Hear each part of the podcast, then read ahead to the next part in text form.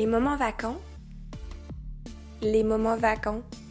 Il y a près de 2000 ans, dans ses lettres adressées à Lucilius, ce jeune gouverneur romain de Sicile, Sénèque essayait de transmettre ses leçons de stoïcisme sur la brièveté de la vie mais aussi l'inconstance du temps qui s'écoule. Il dit ainsi Le temps est notre seul bien, c'est la seule chose fugitive et glissante dont la nature nous livre la propriété et nous en dépossède qui veut. Mais telle est la folie humaine, le don le plus mince et le plus futile, dont la perte au moins se répare, on veut bien se croire obligé pour l'avoir obtenu. Et nul ne se juge redevable du temps qu'on lui donne, de ce seul trésor que la meilleure volonté ne peut rendre. Et vous, à qui avez-vous donné récemment de votre temps Puisqu'une poignée de secondes est un cadeau sans nul autre pareil, à qui allez-vous en accorder? À vous peut-être? Dans une vie où tout est chronométré, c'est la question que j'ai souhaité lucider avec nos invités. Aujourd'hui, pour ce 11e épisode, le professeur Francis Eustache, neuropsychologue, directeur de l'unité de l'UNSERM de l'Université de Caen. Même au repos, notre cerveau reste actif, va-t-il nous expliquer. Et figurez-vous que c'est plutôt une bonne nouvelle, car cela participe à la création de notre autobiographie. Bonjour, euh, merci beaucoup de, de m'accueillir. Alors première question, question qui n'est pas très scientifique, qu'est-ce que c'est pour vous qu'un moment vacant? Un moment vacant, on, on, en a beaucoup, enfin en tout cas... Euh c'est souhaitable qu'on en ait beaucoup dans la journée. C'est un moment où euh, on n'est pas orienté vers une, activité particulière, on n'est pas en réaction à, une sollicitation, mais on est dans, un environnement bon, plutôt calme, alors qui peut prendre des, aspects variés. On peut être, on peut être euh, dans une activité un peu automatique, par exemple conduire sa voiture sur, euh, dans une route qui est, qui est très calme. Ça, c'est un moment vacant.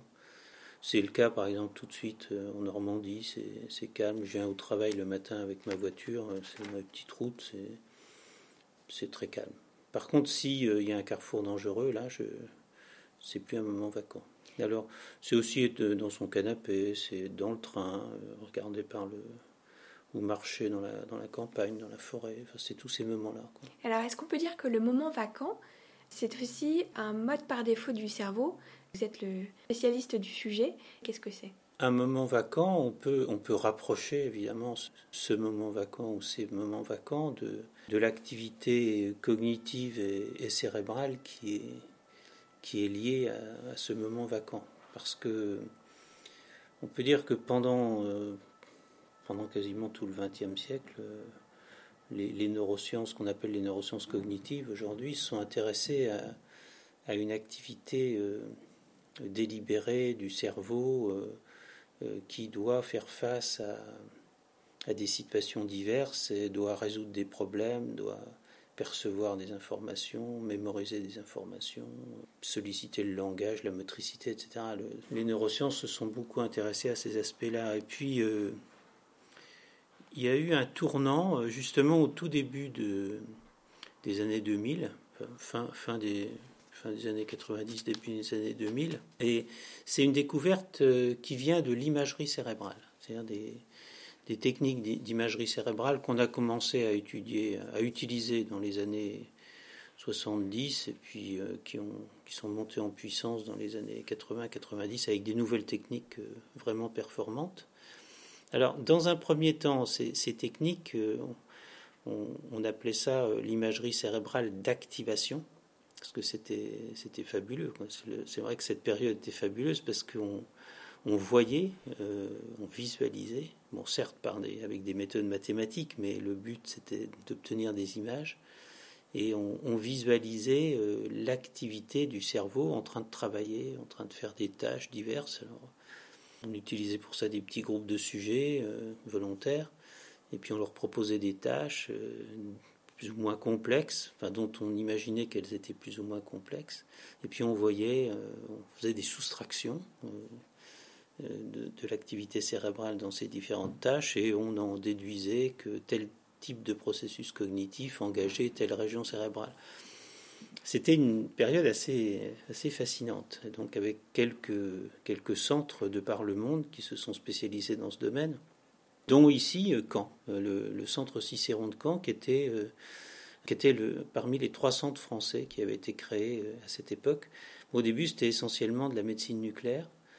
Et la, technique qui était utilisée à ce moment-là, c'était la tomographie par émission de positons, qui est une technique qui est toujours utilisée aujourd'hui, mais qui est beaucoup moins utilisée pour ces, techniques d'activation, qui est utilisée autrement, hein, pour de, plus de, sur le métabolisme du cerveau, l'utilisation de différents neurotransmetteurs, etc.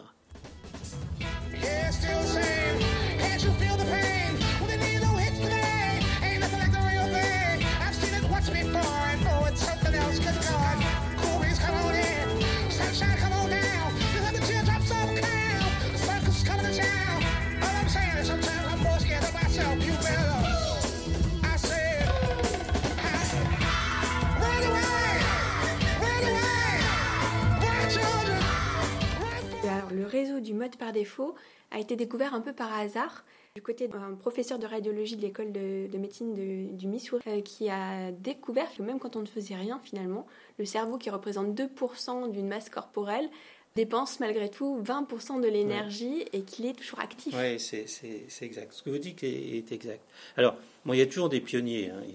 Il, y a, celui qui fait la découverte, celui qui laisse son nom, puis il y a les, chercheurs en amont qui... Euh, euh, qui commencent à réfléchir sur ce qu'ils observent et il faut, rendre hommage, hein, si, on, doit faire dire deux mots d'histoire, aux, chercheurs scandinaves qui avaient été les pionniers, qui avaient mis au point des machines euh, qui paraissent aujourd'hui un peu, obsolètes, mais qui étaient des machines qui permettaient de, mesurer le débit sanguin cérébral. Donc, et à partir de ces mesures du débit sanguin cérébral, on en déduisait l'activité de régions cérébrales spécialisés.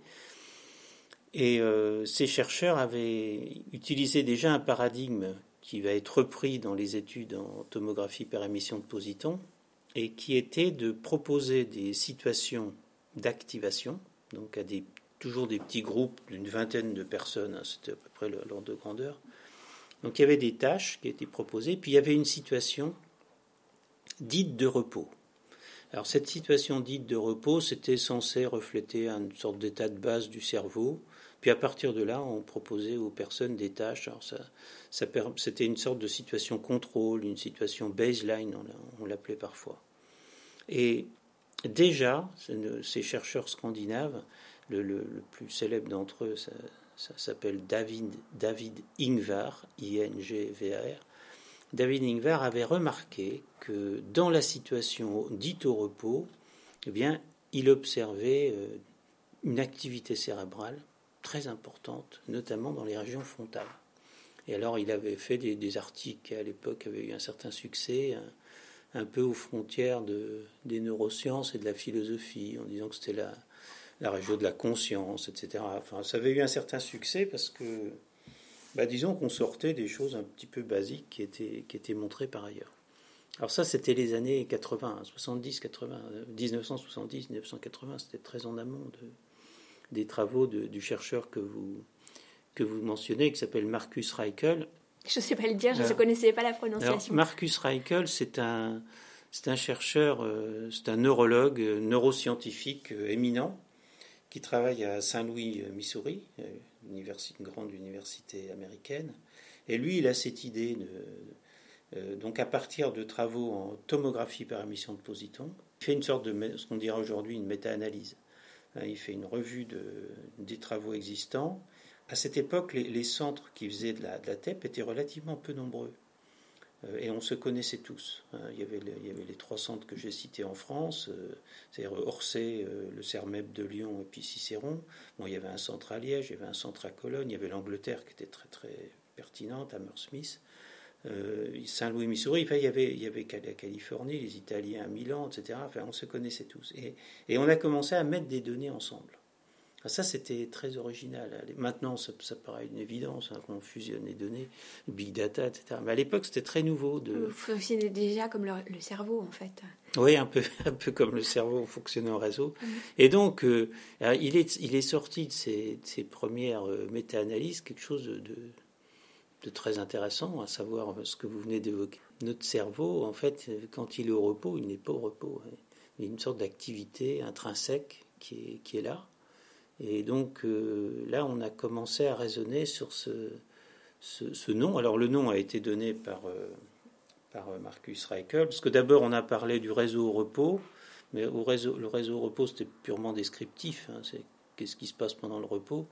Puis ensuite il y a eu cette notion de, de réseau par défaut ou réseau du mode par défaut, hein, où là on, on, fait un pas supplémentaire, c'est-à-dire qu'on on, fait l'hypothèse qu'il y a un, saut physiologique en quelque sorte. Hein, le, cerveau euh, met en place un réseau euh, spécifique euh, quand il n'est pas engagé dans une situation en quelque sorte stimulus-réponse, ou, que son attention n'est pas dirigée, en tout cas de façon massive, vers un but. Ça ne veut pas dire que, que la personne est dans un état uniquement tourné dans ses pensées internes.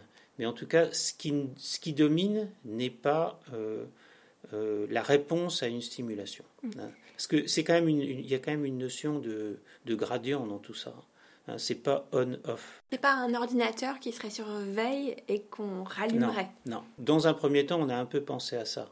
Mais aujourd'hui, on revient beaucoup plus à un réseau qui fonctionne avec d'autres réseaux. Et, c'est là que ça, ça, devient très très intéressant, parce que c'est un réseau qui devient vraiment centrale. Donc, en clair, on a découvert ce, réseau grâce à la, aux recherches en tomographie par émission de positons, c'est-à-dire que la situation dite euh, baseline, euh, repos, etc., ben c'est une situation en fait où le cerveau est actif. Euh, il est actif quasiment autant que quand on lui demande de faire des tâches extrêmement complexes. Et par contre, ce sont des régions différentes qui sont actives. Alors, on a décrit l'anatomie de, de, ce réseau du mode par défaut, donc qui comprend surtout des, structures euh, en fait euh, centrales, hein, des régions centrales du cerveau. Ça fait un peu un cimier de casse comme ça, avec le, gyrus singulaire postérieur en arrière, qui est, une région très importante parce qu'elle est, elle est connectée à beaucoup de réseaux.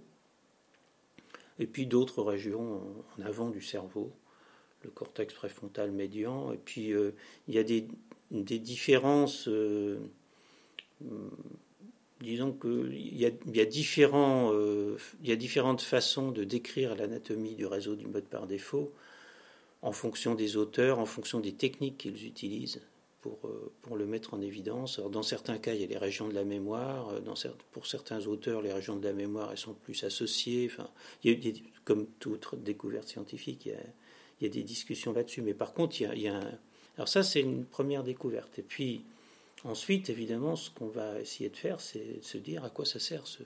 oui, c'est ça. quelles sont les fonctionnalités Ce truc bizarre qu'on découvre, euh, découvre, un peu euh, de façon fortuite, hein, parce qu'il n'était pas recherché. Vous voyez, on a fait beaucoup de travaux euh, sur l'imagerie cérébrale d'activation avant de découvrir ce réseau, et, ensuite on a essayé de comprendre à quoi, à quoi il sert. Alors, à quoi il sert Il y a eu plusieurs façons de faire. D'abord, il y a eu une évolution méthodologique très importante, c'est euh, l'arrivée sur le devant de la scène de, de l'IRM euh, fonctionnel, l'imagerie par résonance magnétique, qui est devenu euh, l'outil, pour des tas de raisons, l'outil principal pour faire des neurosciences cognitives. La, TEP est, comme je disais tout à l'heure, est toujours utilisée, mais pour d'autres fins. Elle est plus utilisée pour faire de, l'imagerie cérébrale d'activation. En fait, ces études sur le réseau du mode par défaut, c'est devenu une thématique de recherche extrêmement importante, avec euh, depuis euh, les années 2010-2012, euh, c'est des centaines de publications qui, utilisent cette technique-là et qui s'intéressent au réseau du mode par défaut par an. Vous voyez, c'est des centaines de, publications par an. Donc c'est devenu une thématique à part entière. Il y a des, des chercheurs qui travaillent, peut-être pas uniquement là-dessus, mais enfin qui travaillent principalement sur, euh, sur ce réseau du mode par défaut. Alors soit sur un plan méthodologique, sur un plan physiologique, c'est lié avec la pathologie, hein, c'est devenu très très important.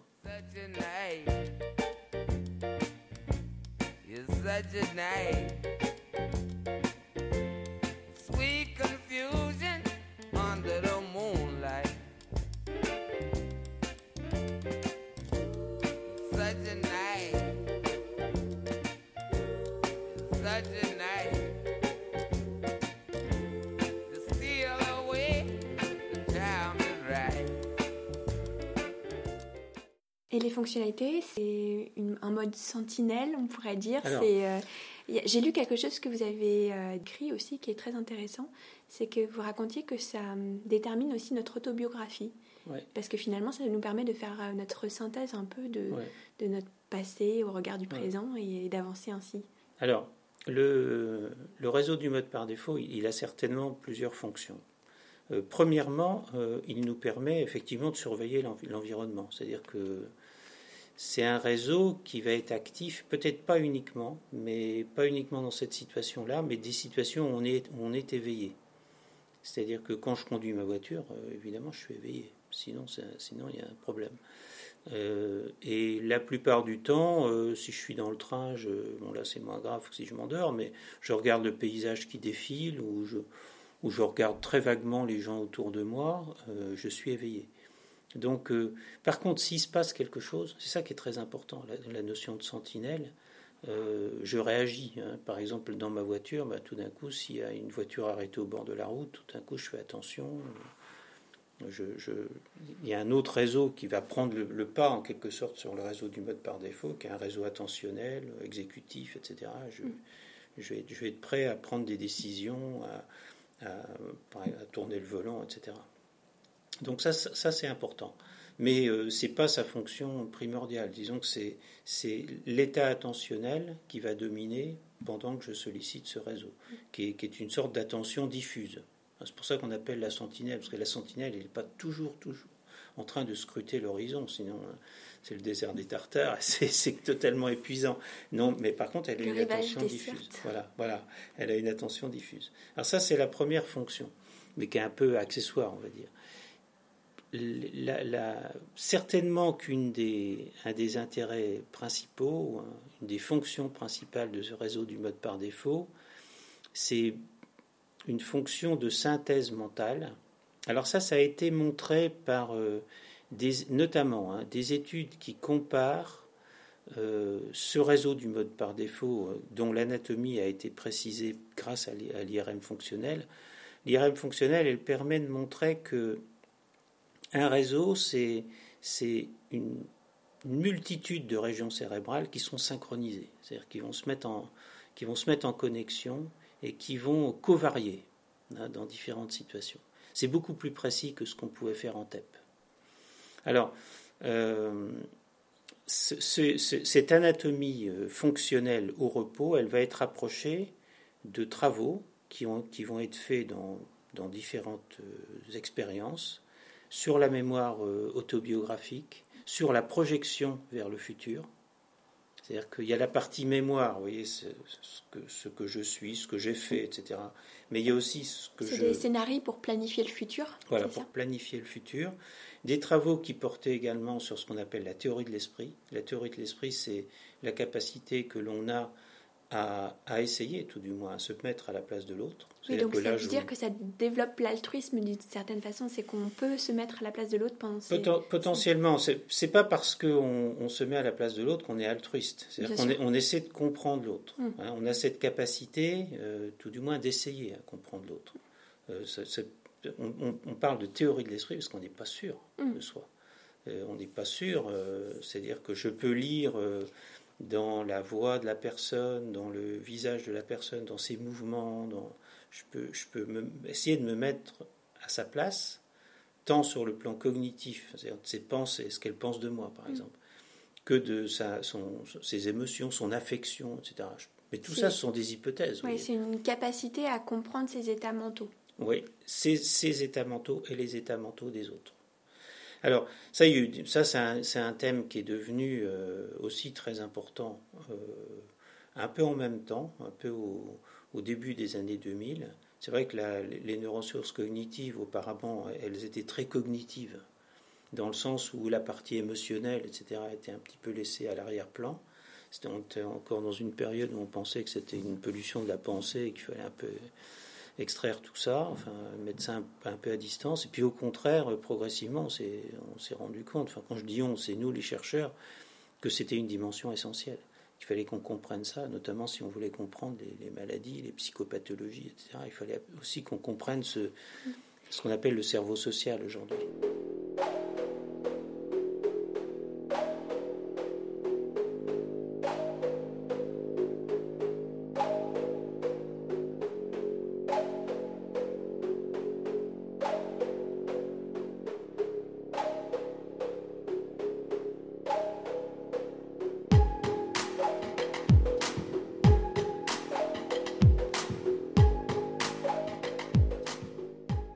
Et j'ai lu que euh, dans le cas de la dépression, le mode par défaut, justement, est très actif. Alors, ça, ça va être une autre façon d'essayer de, comprendre euh, les fonctionnalités du, réseau du mode par défaut.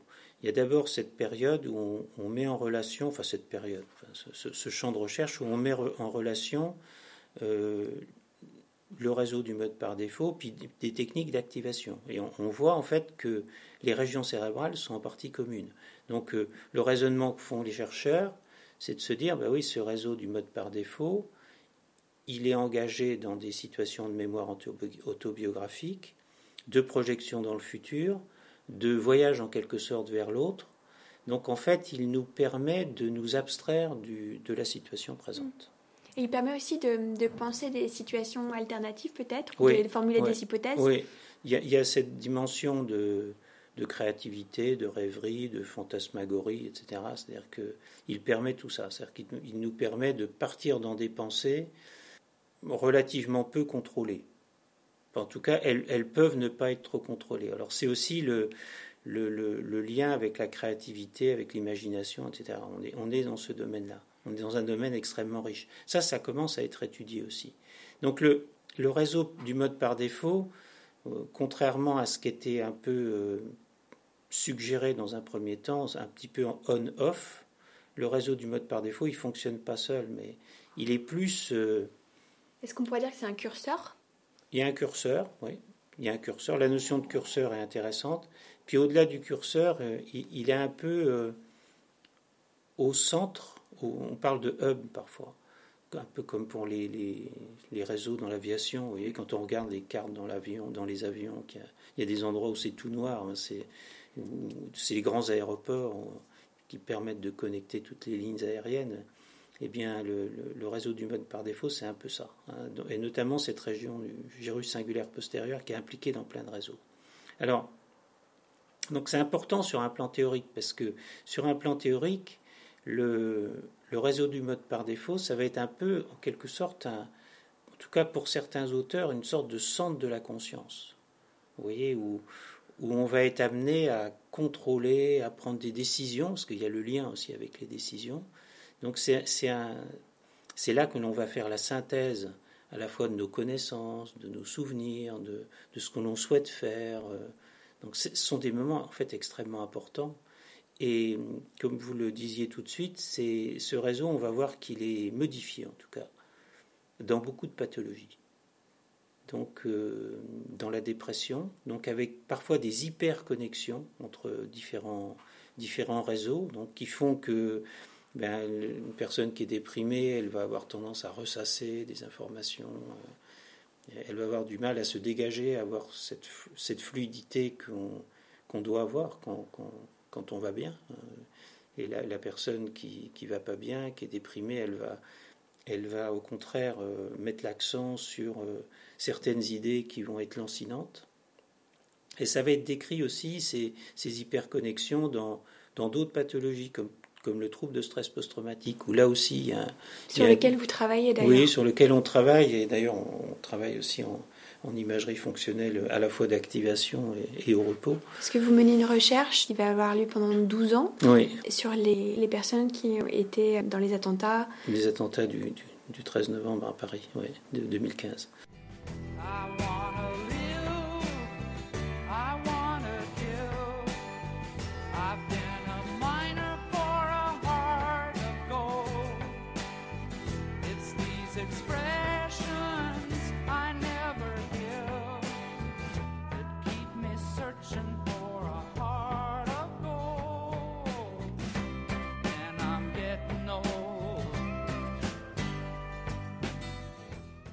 Il y a une pathologie qui est très étudiée, c'est la maladie d'Alzheimer, où on voit que ce réseau, il est aussi déstructuré dans la maladie d'Alzheimer. Là, il est plus déstructuré, hein, il fonctionne moins bien. Puis on va comparer aussi des personnes qui ont, qui ont une propension à partir dans leurs pensées. Alors ça, on, trouve des noms un petit peu différents dans la littérature pour cette capacité à se tourner vers son monde interne. Et on voit que les personnes qui ont cette capacité, elles vont avoir un réseau, quand on étudie le réseau au repos, particulièrement actif. Alors ça, c'est une façon de concevoir les choses. C'est-à-dire que ce serait un, cette espèce de, réseau qui serait spécialisé dans la, un peu dans la métacognition. Hein. Est-ce qu'il y aurait des facteurs euh, génétiques ou environnementaux pour expliquer qu'on soit différent d'une personne à l'autre? Vraisemblablement. Il n'y a, pas, a pas le gène de la, du réseau du mode par défaut, mais vraisemblablement, comme tous nos comportements, il y a, une partie euh, génétique, épigénétique, environnementale, euh, vraisemblablement. Puis alors, il y a une autre façon de considérer, c'est que le réseau du mode par défaut, c'est au-delà de la conscience, c'est un, c'est une sorte d'état physiologique, c'est intrinsèque au cerveau. Euh, qui, alors, ce qui nous fait dire ça, c'est que ce réseau du mode par défaut, on va l'observer, on va le mesurer, on va l'analyser dans des situations conscientes, mais aussi dans des situations non conscientes. Euh, par exemple, euh, dans certains stades du sommeil, dans des états d'anesthésie, euh, on va l'observer aussi chez l'animal. Donc, c'est ce qui, fait dire à certains chercheurs que, au-delà de, de, cette notion, vous voyez, de, de prise de conscience, euh, de métaconscience, de, métacognition, ce serait aussi un, un, mécanisme physiologique intrinsèque au cerveau et euh, qui nous permettrait comme ça de, de continuer euh, nos activités cognitives, de continuer à synthétiser nos activités cognitives, mais en dehors même de notre conscience. ça ne veut pas dire que c'est que ça, hein, mm. mais, mais, ce serait aussi en partie ça. Mm. Donc vous voyez, euh, l'état du mode par défaut, en fait, c'est complexe, parce qu'on part de la sentinelle, qui est quand même un, réseau attentionnel, parce qu'on surveille l'environnement, même si c'est une attention diffuse, mais on est quand même efficace pour réagir et pour euh, et pour mettre en place des, des réseaux moteurs, des réseaux où on va prendre des décisions. Vous voyez, on est, on est quand même au carrefour du libre arbitre. Il y a aussi cette dimension où on laisse vaquer ses pensées, là où là c'est beaucoup plus libre. Bon, certes, on puise dans notre mémoire autobiographique, certes, on, on, est orienté vers le futur, mais notre cognition, elle est, très orientée vers le futur. Puis on part aussi dans des idées un peu fantasmagoriques, un peu farfelues éventuellement on, est dans un mode quand même peu contrôlé, ce qui est, ce qui est un luxe hein, de, pouvoir comme ça partir dans des, dans des pensées un peu, un, peu folles, sans prendre de risques en quelque sorte, hein, parce qu'on est dans notre monde interne. Mais c'est aussi ce qui va nous permettre de, de croiser peut-être des idées de temps en temps euh, très intéressantes, parce que nouvelles, ou où c'est un peu une cassure par rapport à ce qu'on pensait avant, etc. Donc, euh, Est-ce qu'on s'en souvient vraiment Et est-ce que c'est lié à l'émotion finalement c'est pas des, des, émotions fortes qu'on ressent dans ces cas-là? Bah, on s'en... Est-ce qu'on s'en souvient? Ça c'est très difficile. Euh, est-ce qu'on s'en souvient? Oui, on n'est pas dans un... On est conscient.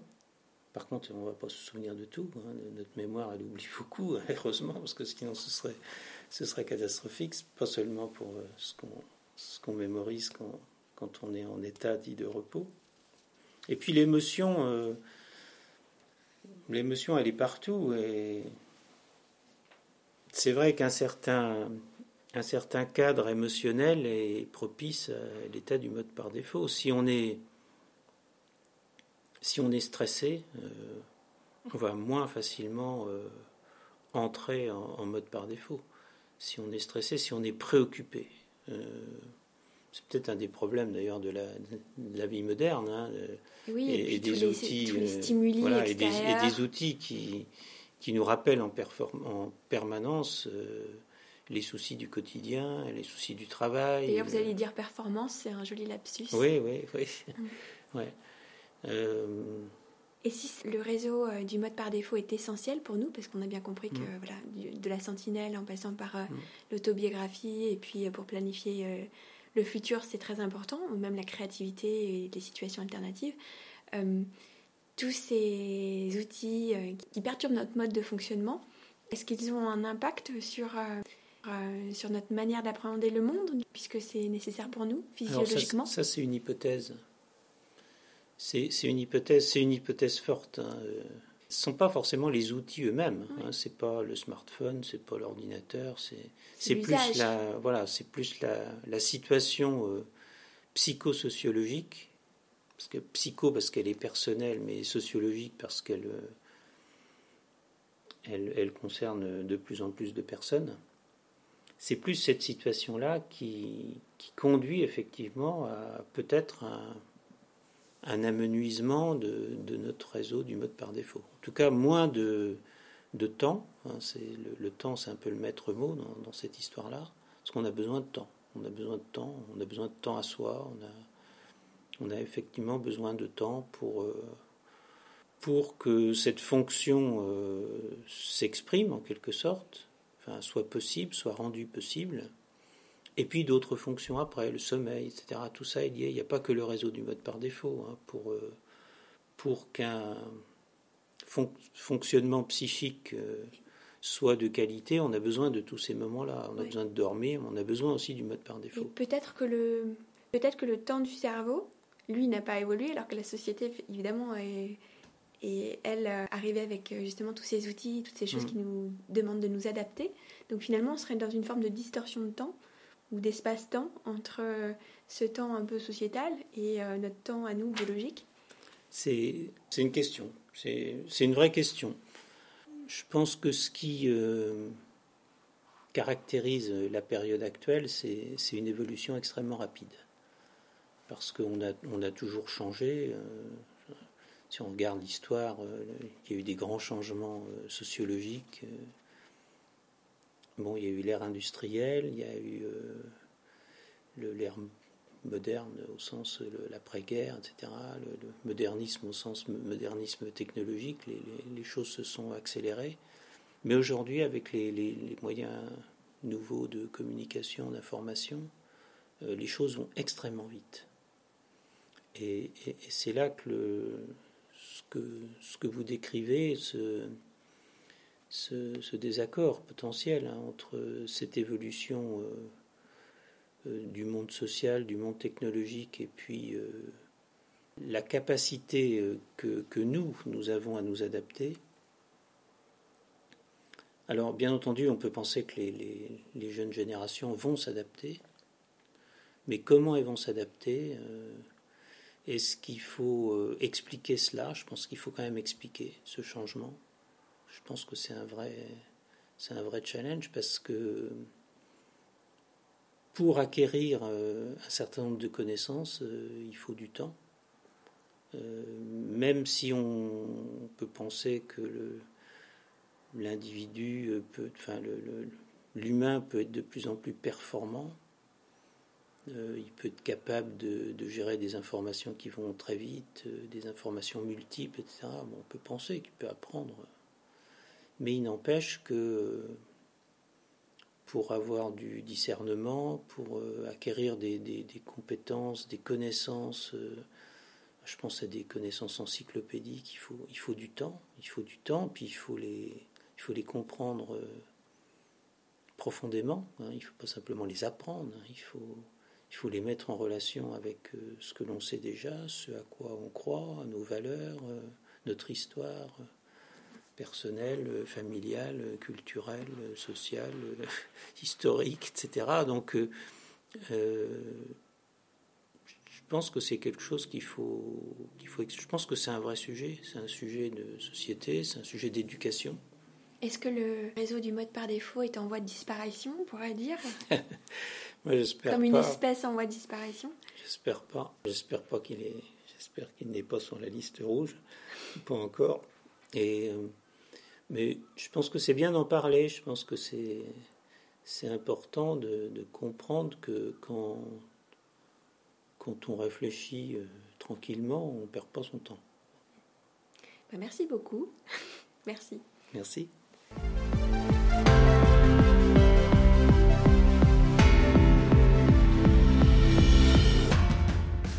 Merci beaucoup, je vous donne rendez-vous dans quelques semaines avec le docteur Guillaume Baruc, médecin généraliste surfeur installé à Biarritz sur la côte basque et auteur des ouvrages Surf Thérapie et Détoxification qui reviennent sur les bienfaits de l'océan et les moments vacants que ce dernier nous procure. Il nous expliquera pourquoi la bataille des moments vacants est résolument politique. D'ici là, prenez le temps. C'était les moments vacants présentés par Anne-Claire Ruel.